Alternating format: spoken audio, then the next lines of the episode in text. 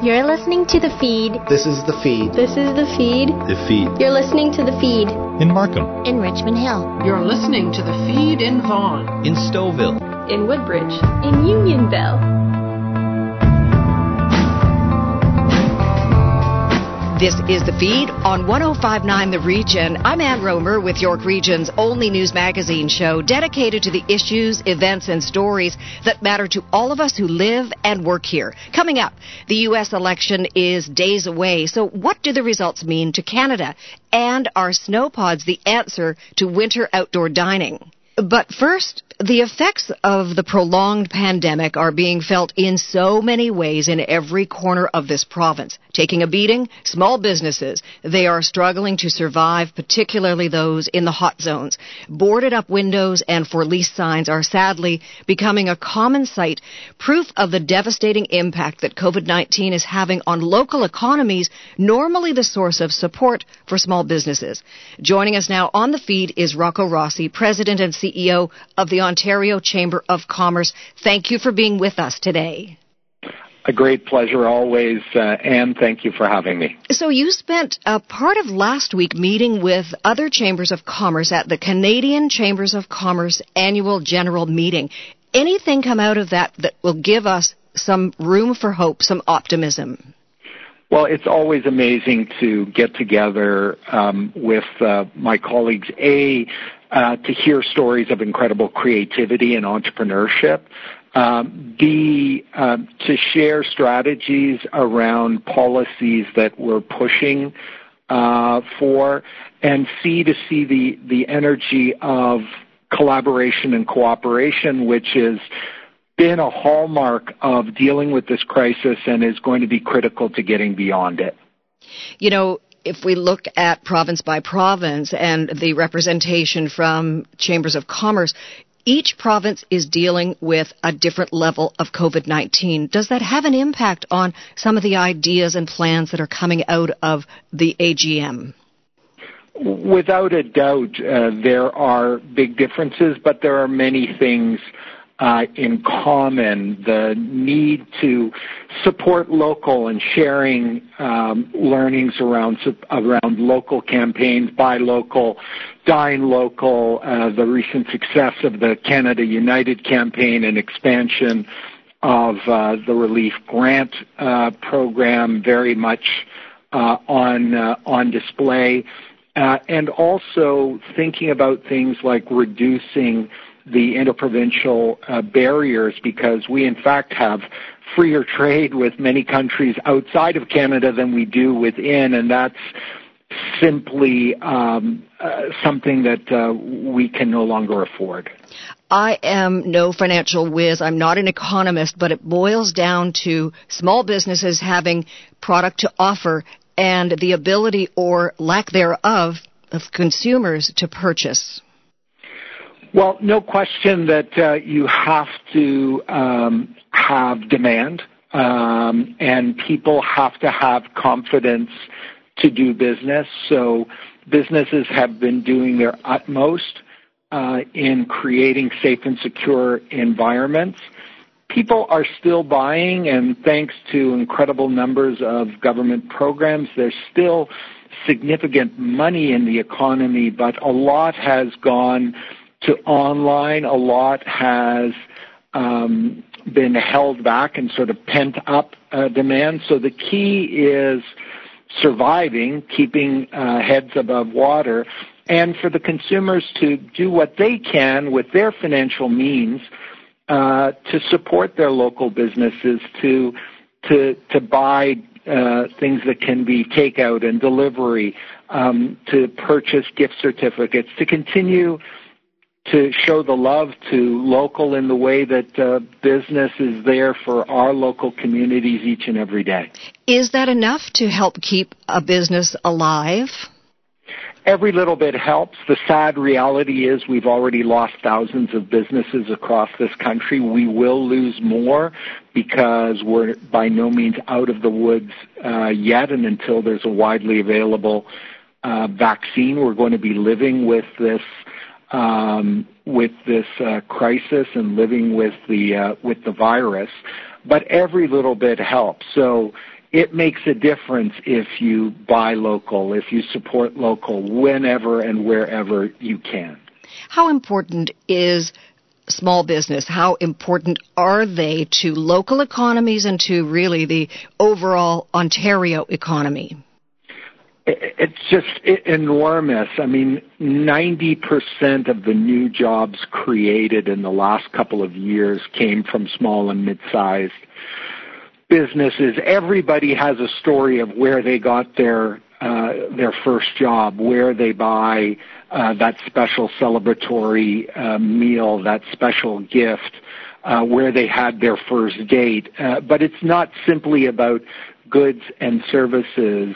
Small businesses are the heart of our community, the heart of our Main Street uh, culture, the contributors to local charities. And so it, it, it is a, an enormous contributor both to the economy and to our society, and we need to keep as many of them alive so that we can rebuild at the end of this, as we will.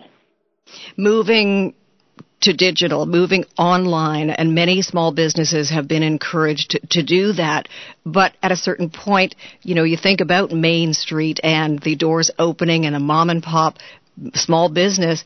So much of that the kindness and the gentleness and the and the the storied history of a of a shop it's lost once you go online well, what we're seeing are incredible model, models of so-called bricks and clicks. Yes, there are some things that uh, you can do the entire transaction online and uh, never encounter someone, but uh, the reality is that that combination much more difficult now, obviously, in the current circumstances, but over time, providing high levels of service, providing unique experiences for people, and providing both that touch and the ease of online uh, purchasing and information gathering is really what we're seeing as a winning formula in so many businesses small town, small city, small business versus big city, small business,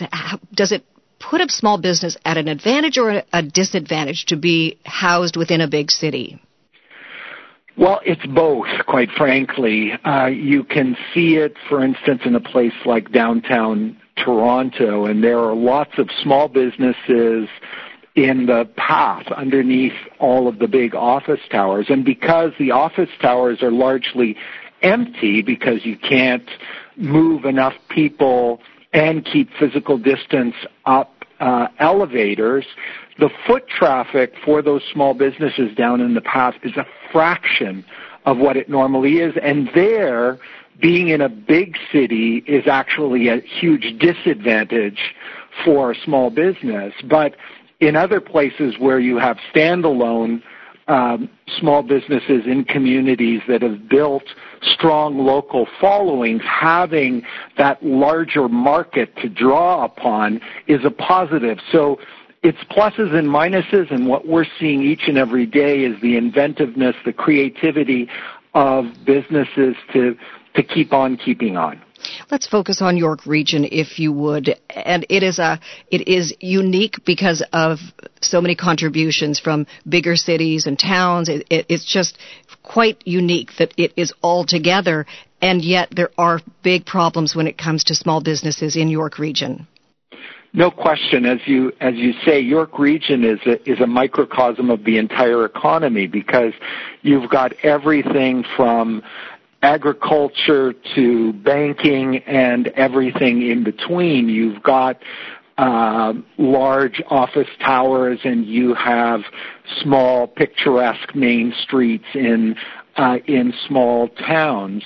And what I'm seeing and what um, always impresses me in, in York Region is incredible collaboration at, at all levels, local government, the provincial government, federal government working together, um, stepping up, providing supports. Yes, we've got to do more. This has been a real-time public policy creation exercise because typically governments are designed to move very slowly and COVID has said that ain't going to work. That's not going to cut it. You have to you have to move, and so you see tremendous partnerships uh, being built up, and you know some of our most dynamic chambers of commerce and boards of trade are right there in the York region, from from Vaughan to Newmarket to, to everything in between.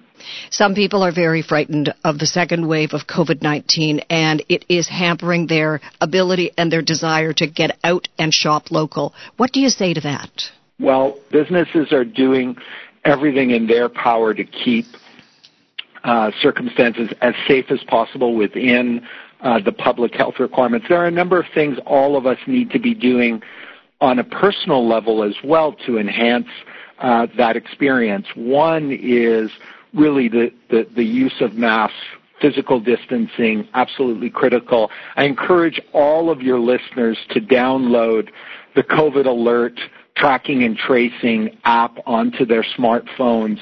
This is going to help frontline healthcare workers contain uh, any spread. I want to encourage everyone to book and get their flu shot this year so that we reduce the volume of cases faced by our frontline healthcare workers and also reduce the potential confusion for schools, for businesses, um, and for communities. And if we all continue to do our part, um, then we can continue to uh, have a, a, a somewhat open economy. And government also has to continue to step up, not just with financial supports, but quite frankly, we need to do much, much more when it comes to testing, tracking, and, and tracing. We simply have to be able to do more rapid testing. The notion that you have to wait days um, to book a test and then to get the results is just not going to uh, cut it. If we get rapid and massive testing, then we're able to contain and mitigate risk more and keep more of the economy open going forward. And the big V word, vaccine, how does that factor into the future of business, of our economy, and particularly small businesses in Ontario? No question that that is something that many uh, consumers and employees and governments and businesses are waiting for to really give a, a, greater sense of confidence because we know absent that, there is no zero risk way to open the economy and to keep it open. Uh, so it is it is critical, and everything we're hearing from the experts, there are encouraging signs, but you know we're we're talking about it still being months away, not weeks away the Ontario Chamber of Commerce, bottom line, your bottom line, is there room for optimism for small businesses in Ontario right now?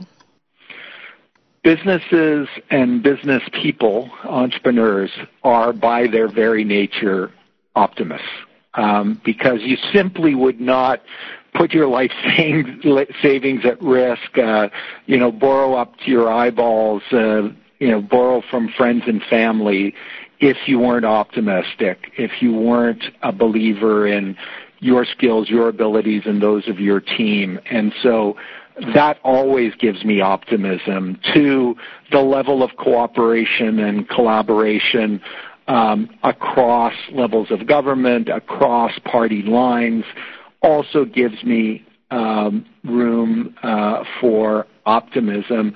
And and third, when we, as difficult as the circumstances are, when we look around uh, the world, we see that uh, we're doing so much better than so many and, and have so many things uh, for which we should be grateful and are grateful, and that again gives me hope and optimism for the future. Rocco, what is your best advice right now to owners of small businesses who are listening to the feed? One, you have to continue to do everything possible in your power to improve the confidence of your employees and uh, and your uh, customers. You need to be keeping things clean in a way that uh, you would demand for your own children and your own parents and your own loved ones. That's that's number one. Number two, there are significant programs of assistance, and one that we've just uh, added, we've announced, thanks to incredible, generous partners in Canada United on the private side, led by RBC, and now the federal government we have at the Ontario Chamber of Commerce. We're managing this on a national basis. $14 million to provide grants of up to $5,000. And these are grants, not loans. They're not repayable. This goes right into your, uh, into your pocket to help pay for PPE, to help pay for further digitization of your business, to help pay for doing those renovations, putting up the plexiglass, et cetera, to make things safe. Please go to gocanadaunited.ca um, and apply. We want to uh, give as many of those out before the, the, the money runs out, and we'll continue to work to find other things and work with your local chambers of commerce, boards of trade. We are stronger together. The voices are much stronger together, and governments are listening when we bring that unified voice to the table. It was the best of times. It was the worst of times. Rocco Rossi, President and CEO of the Ontario Chamber of Commerce. Thank you so much for joining us on the feed. Thanks for having me. And as always, stay positive and test negative.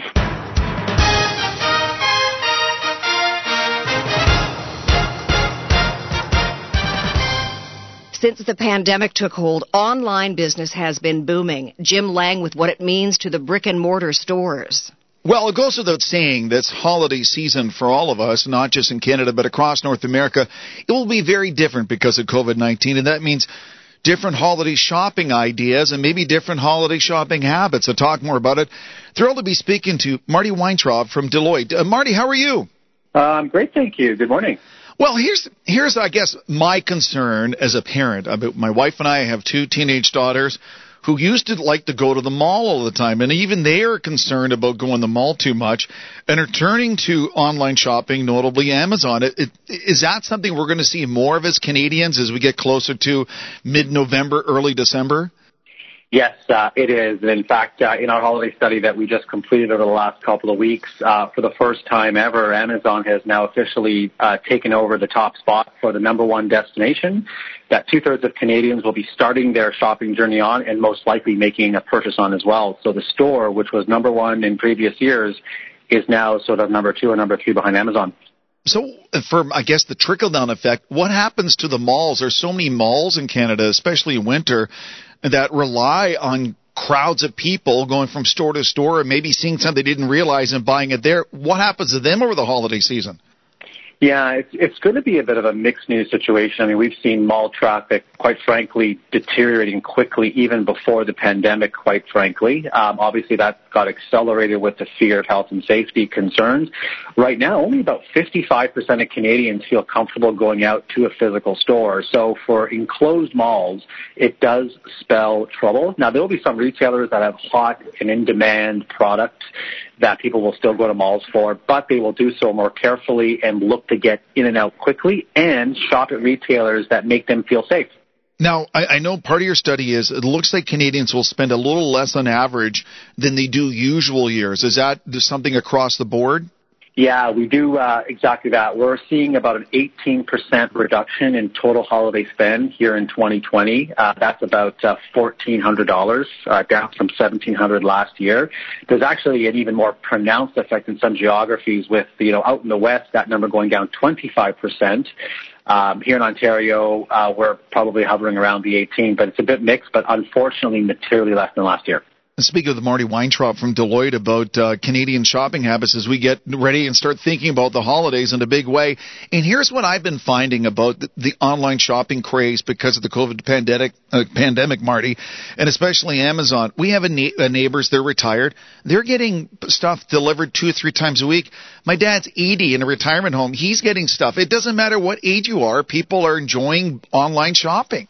Yeah, absolutely. I mean, we are seeing, you know, some slight differences across certain socio-demographic groups. You're right. I mean, there used to be a time when uh, age sort of quote unquote mattered in terms of adoption of e-commerce, but those days are slipping behind us very quickly. Now, as Canadians, uh, is this a trend that's going to continue post pandemic? Yeah, I mean, I think uh, what we've seen certainly over the past few months is uh, a strong relationship with, you know, continued concern over health and safety, continued concern over the economic and financial position outlook on behalf of Canadians. The longer that continues, the more likely these new behaviors will cement. Um, we're already seeing some of that, quote unquote, cemented, like the move towards online, um, the move towards more digital engagement, um, the move towards more spending on health and wellness and your home away from some other more discretionary categories. So some of those behaviors are already cemented and others will become even more cemented the longer this drones on and I guess I guess as this continues, people will be looking more and more to do more online shopping. And I wonder about the future of some of these brick and mortar stores, if they'll be smaller in the future and really push online and have a smaller in-store capacity. Yeah, we'll see that happen. Now, by the way, having said everything we just said, I would temper it with it'll happen over time and over quite a pronounced time. Um, you know, the store is not dead. Certainly there are challenges, like I said, depending on where your real estate is, enclosed, outdoors. So we'll see a repositioning for sure of physical assets. That could mean in some cases smaller physical footprints or stores. Uh, in other uh, cases, it'll just mean actually fewer stores because you know we just don't need as much capacity on the brick and mortar side. So a restructuring of physical retail is absolutely underway, has been accelerated by the pandemic, and will continue after it. I know uh, just recently at Thanksgiving, I have some family members in Nova Scotia, and we were, you know, FaceTiming with them on the holiday as we shared the holiday. And it's funny, your study showed over 51% of Canadians are opting to avoid in-home entertaining. And I guess as we get towards the holiday season and Christmas and New Year's, there'll be a lot more of that as well. Yeah, we're going to see exactly that. I mean, we talked about that $1,400 sort of spend on the holiday. A large chunk of that pullback is going to be in travel and then entertainment and entertaining, right? No surprise, people have fewer people at their homes, likely may have nobody at their homes in some cases, so there'll be less spend on that. Um, but uh, the other thing is there's no going out to eat, so that's offset a little bit by more, you know, grocery shopping and cooking at home. But all in all, it will be a more tempered holiday season as relates to gatherings, is, is our estimate. I know my wife and I are always concerned about the, the local small business people, especially run eateries and diners and family run restaurants, and we try to get takeout whenever possible. Is it is there a way to get the word out for people at least once a week to get some takeout to support these businesses?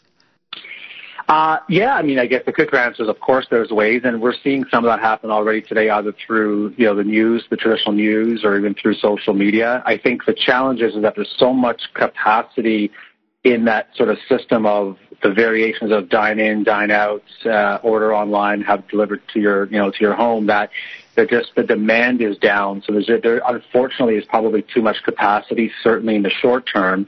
And again, like I said, the longer this goes on, the more challenging it will be for those smaller local establishments to sort of stay alive. Um, so I guess unfortunately the time is ticking, and um, yeah, it does still tough times ahead. There's no ifs about it. Sorry about that, Marty. I'm curious from a personal standpoint. I know I found as a middle-aged, you know, husband and, and parent, I'm enjoying doing the virtual shopping online. Uh, how are you, do you do more of it now? Yeah, I do now. I'm, I'm a little bit of uh, of a you know closet online shopper like I've been for some time, probably more because of my job. But I'll I'll agree with that for sure. Even someone who does this for a living, uh, I've even gravitated more towards online, and I thought I was a pretty avid online shopper before. But you know, it's amazing what happens to the human mind when you have no choice. when choices are removed, you know, from your decision set, it's amazing how fast we change. I think is really the net new lesson I personally learned as well as many Canadians. You know, Marty, it's amazing. In our neighborhood, which is a typical suburban middle class neighborhood in Canada, we see the, the those rental vans that people are driving for Amazon delivery like every day, like every day, sometimes on Saturday too. Yeah.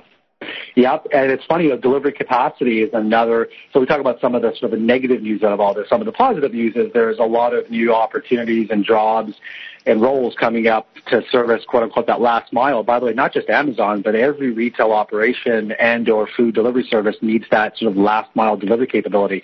So we're going to see, we are seeing, and we'll continue to see a restructuring of that whole sort of ecosystem of delivery. Outstanding. Marty Weintraub from Deloitte, thank you so much for your insight and all the best. Take care. My pleasure. Take care. When we come back, Americans are going to the polls, what the results will mean for this country.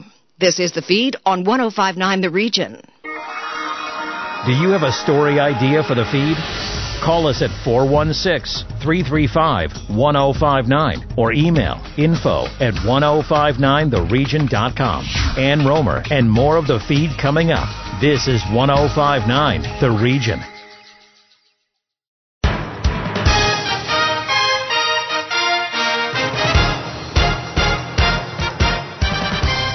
Welcome back to the feed on 1059 The Region. I'm Ann Romer. The U.S. election may be too close to call, but whatever happens on Tuesday, it will have an impact right here at home. Afua Ba with that story. We are just a few days away from the 2020 U.S. election, and the next president that will be elected will have to tackle some major obstacles that's right now hurting the nation. And some of those obstacles include, of course, the COVID 19 pandemic, a gaping racial divide, and an economy on thin ice. So, joining me today to talk about what we can expect for this upcoming election in the U.S. is Associate Professor in the Department of Politics at York University, Stephen Newman. Professor Newman, thank you so much for your time today. Oh, happy to be here. Wonderful. Okay, so a lot of people are, of course, watching very closely this upcoming election for one reason or another. Uh, let's first start off by looking at the polls. What are we seeing right now in the polls? All right. Well, the polls have for quite a while now favored Joe Biden, but the margin that he has is not so great that the election is a foregone conclusion. Um, his national lead is something like 10%, and in the battleground states, the all important battleground states, it ranges from, say, 8% in Michigan to something like 1% or 2% in Arizona. Wow, okay, so it's still quite a tight race, and we're already seeing that early voting has already surpassed 2016. What does that mean about the current political climate in the U.S.? I mean, it's absolutely amazing. I read some 66 million people have already voted.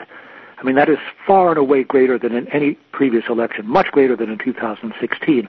And the experts who actually track these things tell us that we're likely to see the largest turnout in an American election since the early days of the 20th century. It's going to be massive. What this tells us is that there's a lot of interest in this election. We also know that the electorate is highly polarized. There are Trump people, there are Biden people, and the outcome of the election is probably going to turn on which side gets their voters to turn out, or more than the other. Now we know that we're in the final sort of stretch of uh, campaigning for both parties. So, what final strategies do you think both parties are using to secure votes right now? Well, I think you're going to see them doing more of what they've already been doing. All right, uh, President Trump, quite surprisingly, has been playing to his base. I mean, everyone expected him to try to broaden his appeal. Uh, he's got the support the unwavering support of between 40 and 43 percent of the electorate. But throughout this campaign, he has been playing to his base, hitting the themes that resonate with the base. Uh, he's been predicting the breakdown of law and order were Biden to be elected. He's been denigrating Biden's mental acuity, criticizing Biden's record as a career politician, and of course, predicting widespread fraud at the polls. For his part, Joe Biden has been hammering away at Trump's mishandling of the pandemic and calling for a return to decency after four years of Trump's inflammatory tweets and divisive rhetoric. Um, this is going to be the themes that uh, dominate right to election day. We're seeing, though, rough estimates shows there's about 5% that's still considered undecided. So will those who are undecided make up their minds by voting day? And then if not, how much will that impact results? Undecided votes matter. There's no question about that. They matter a lot when elections are close, and this election could be close. I mean, the weird thing is, this could be a blowout for Biden in the electoral college, right? Um, on the other hand, it could be a cliffhanger, and we might not know the results on election night. In fact, we probably won't know the results on election night. It may take days or weeks to count the mail-in ballots that are expected. We are expecting not only have we seen the, the, the, this huge number of people voting ahead of the election, early voting, we are also expecting to see the greatest number of write-in ballots in perhaps forever. And it takes time to count those mail-in ballots. Uh, many states, in fact, most states, have laws that forbid uh, county officials, local officials to start counting those ballots until election day. So we might know, not know what's going to happen until, well, like I said, days or weeks later. Now the undecided, even though it's just a small percentage, you said 5%, probably right. The margin between Trump and Biden in so many of these battleground states is about 5% or less. So, yeah, they matter a lot. I want to ask you, though, about the millennial vote. We know that that was supposed to be quite important during the 2016 elections with uh, Hillary Clinton, but we realized that the millennial vote did not come out as strong as they were uh, expecting. And so for 2020, any indication if the millennial vote will make an impact? Well, we're looking at demographics here. And if you just look at the numbers, the number of people who are in the millennial generation and Generation Z, okay? For the first time, the statisticians tell us, we're going to have as many people in those categories as we do in the baby boom category eligible to go to the polls. And in, in, in 2024, the, the sheer number of people in the millennial generation and Generation Z will actually outnumber the baby boomers. Now, in point of fact, the younger voters don't turn out as heavily as the older voters. And the people who study these things tell us that even in this election, it is not expected that millennials and Generation Z voters will, you know, turn out in as great numbers as older voters. But a lot of them are planning to vote this time. And that will probably make a difference in the sense that most younger voters tend to be Democrats rather than Republicans. They tend to favor the Democrats rather than the Republicans. So to the degree that they do turn out, if there is a heavier than expected turnout among the millennials and Generation Z, it will probably benefit Biden. But again, their real power will be manifest in 2024 and afterward because the demographics are on their side. I want to turn over to another important uh, issue here debates. I'm pretty sure a lot of people saw it. Even if they didn't, I'm sure they heard a lot about the debates that happened this year. Did it make any impact? My own guess is that the debates probably didn't really win over uh, many people, and that's because the country is so heavily polarized. I mean, most people had made up their mind long before the debates took place. So I think the main function of the debates was probably to energize each candidate's base. You know, it's like you go to the game to root for your side, right?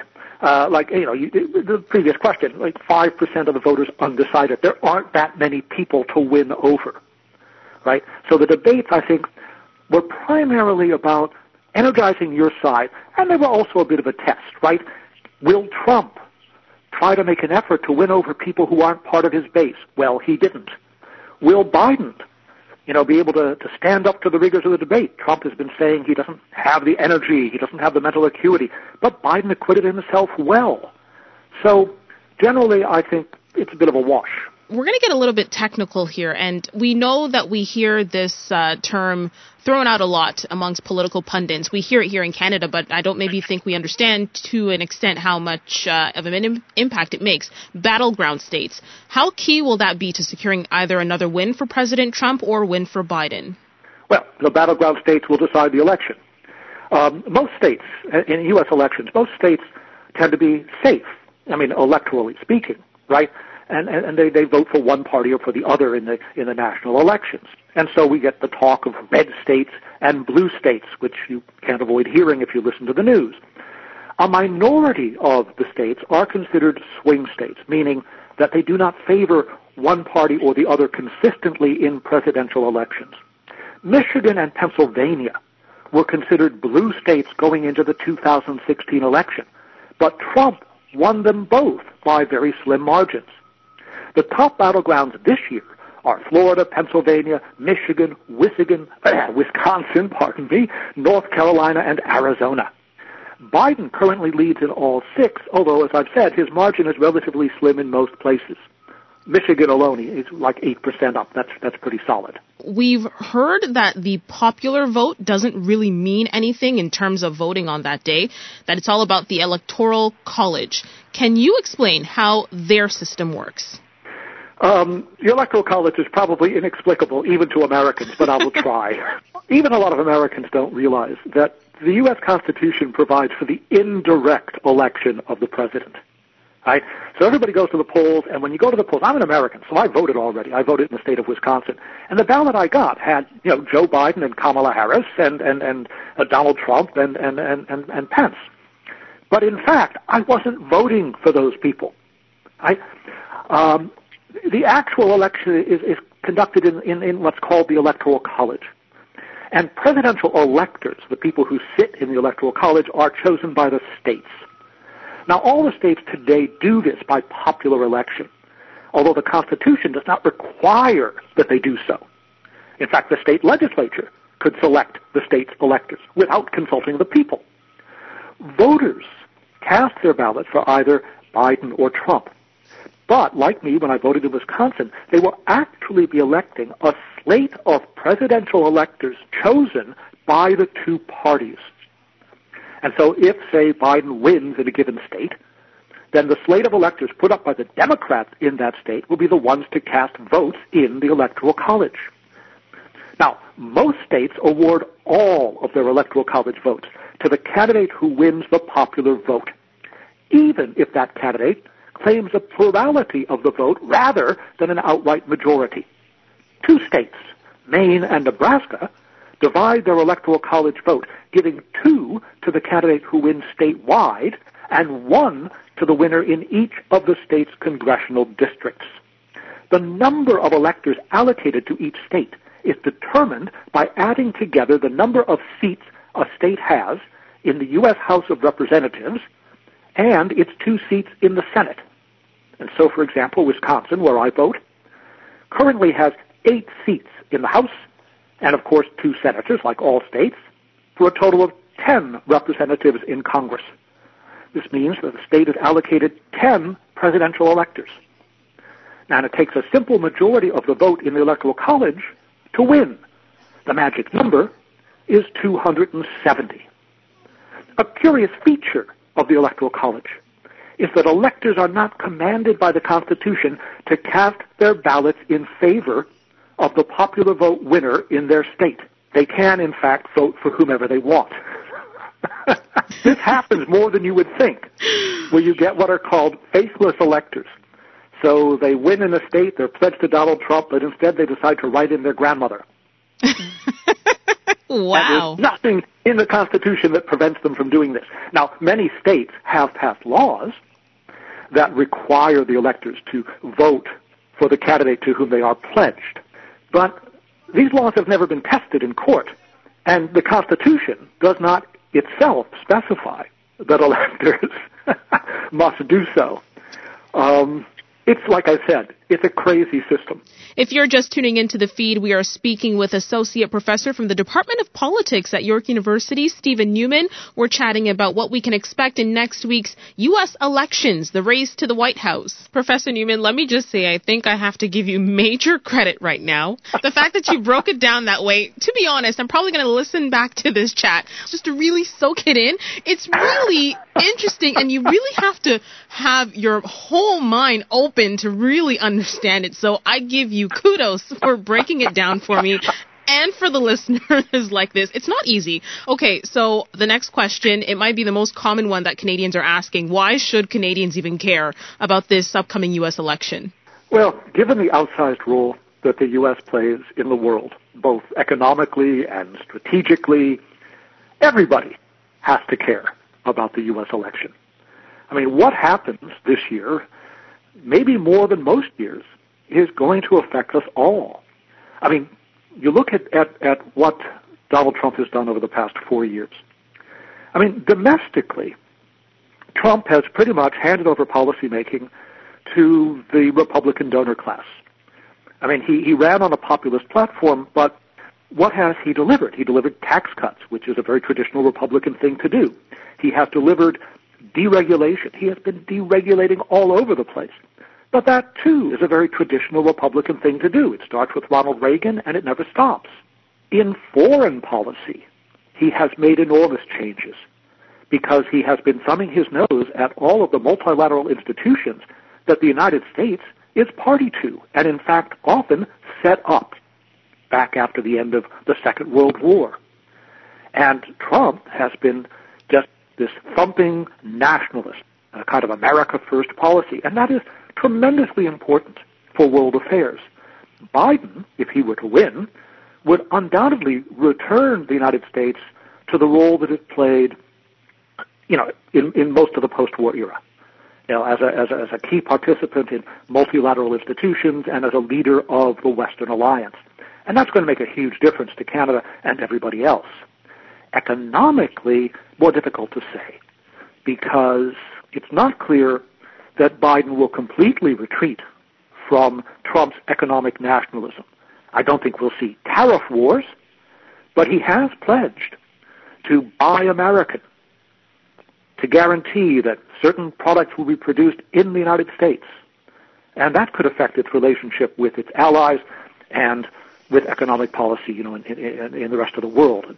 Probably a step back from the globalization that has been on the agenda for decades. And then finally, based on your knowledge, who do you predict will win? Cliffhanger. Ah, well, listen, I I, uh, I wish I knew. I'm not in the forecasting game. I mean, I follow the polls like everybody else, but I'm not an expert in polling, and I can't tell you how reliable they are this year. Are they better than they were in 2016? I just don't know. What I can tell you is that Biden has enjoyed a consistent lead throughout the campaign. Now, of course, Hillary Clinton was also ahead in the polls going into the 2016 election, and we all know how that turned out. Biden's lead is stronger than Clinton's, but it doesn't necessarily mean he will win. As I've said, turnout will be key. A close result opens up the prospect, this is something else to worry about, of electoral chicanery on the part of President Trump and the Republicans. If it's a really close cliffhanger election decided days or weeks afterward by the mail-in votes, that gives the Republicans plenty of opportunity to challenge those votes and, in a replay of of, uh, of the Al Gore uh, George Bush election, an attempt to stop the counting if their candidate is ahead. It could be chaotic beyond anything we've seen in recent history. Oh my goodness. All right. And then on that note, all eyes on November 3rd and possibly days and weeks after that date uh, due to the mail-in votes that have to be counted. Uh, Associate Professor in the Department of Politics at York University, uh, Stephen Newman, thank you so much for your insight uh, today. It has been a pleasure listening in and uh, we will all have to see what happens with this 2020 U.S. election. Thank you. Coming up, restaurants and snowpods. This is the feed on 1059 The Region. Follow us on Twitter at 1059 The Region. Ann Rohmer and more of the feed after the break. This is 1059 The Region.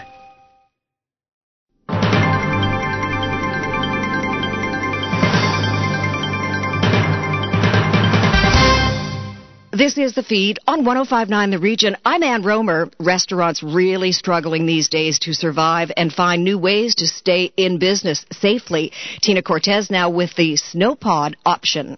Adam Panov is the creator of the Snowpod. Okay, so give us the rundown here, Adam. Where did this idea for this Snowpod or patio dome or even igloo, where did it come from?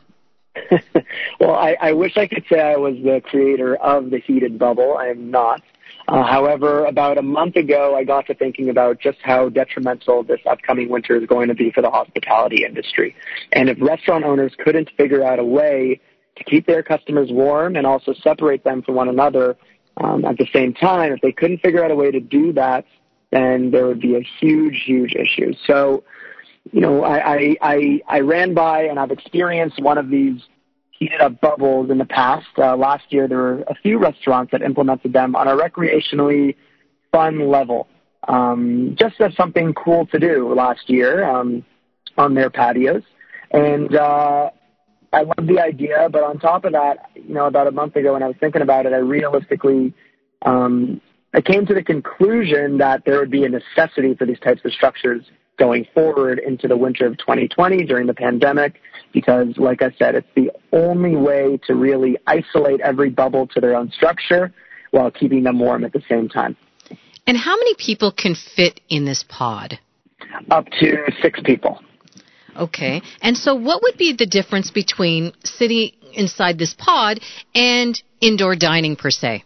Well, first of all, I, I need to always stress the importance. I want to always stress the importance of attending one of our snow pods with your own bubble. The people you are exposed to, regardless, I, that's who you should be going with. You shouldn't be going with friends of different bubbles and so on and so forth. So that's the first point I need to stress.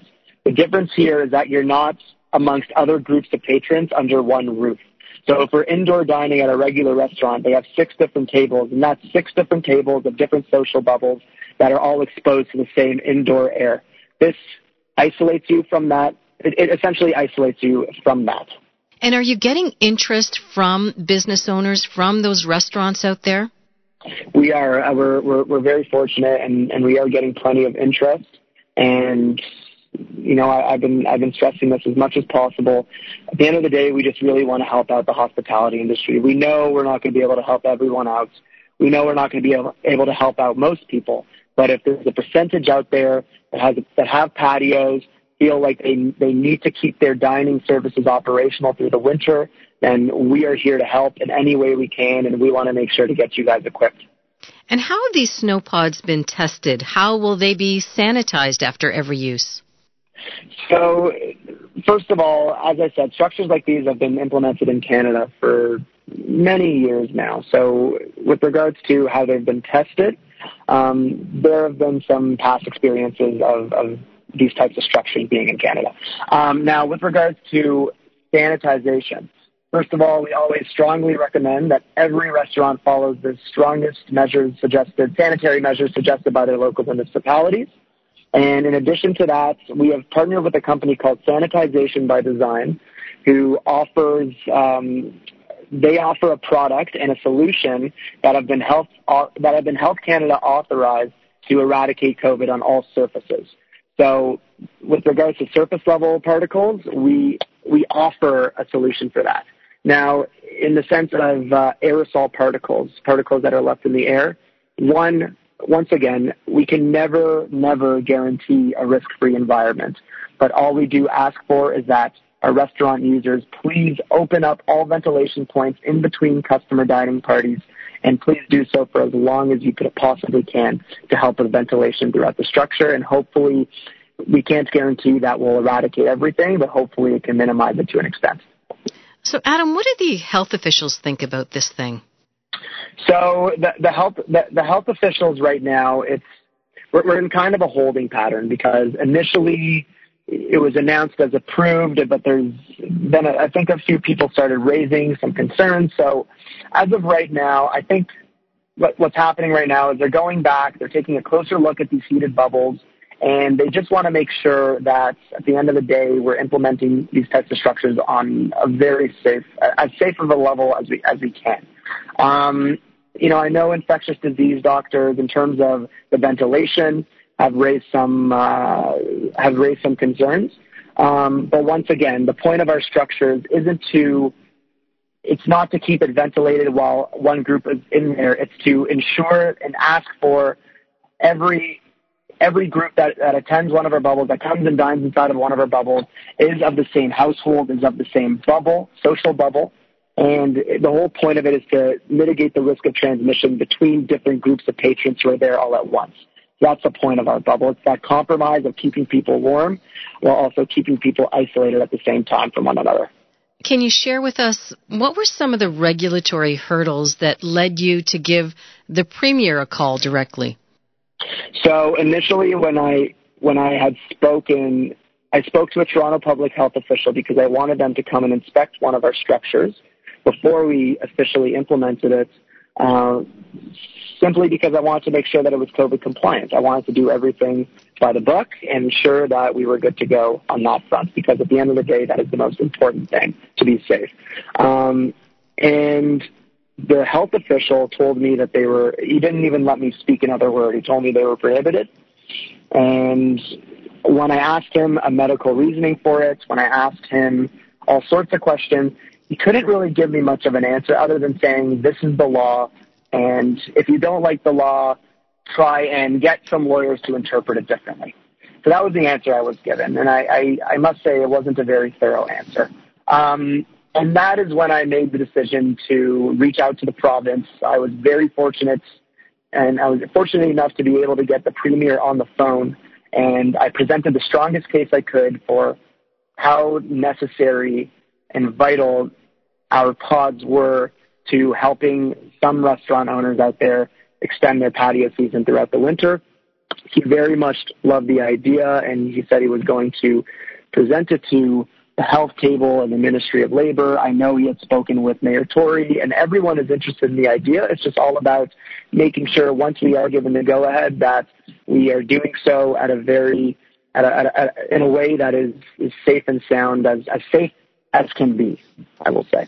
Absolutely. And keep us posted on what happens on that front. So, why do you think that restaurants can and should be able to afford this financially? Like, what is the cost for one of these domes? So, one of our domes retails for $1,800 plus HST. However, where we're differentiating, we're differentiating ourselves from from anyone else is that we know restaurant owners are really hurting right now.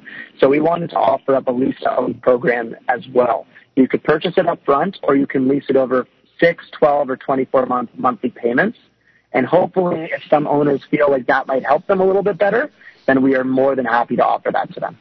You know, I think in this day and age, we have to embrace all of these new ideas and, and check it out thoroughly. So I'm glad that everyone around the health table is going to take a close look at this. If our listeners want to check out a snow pod for themselves, where can they go?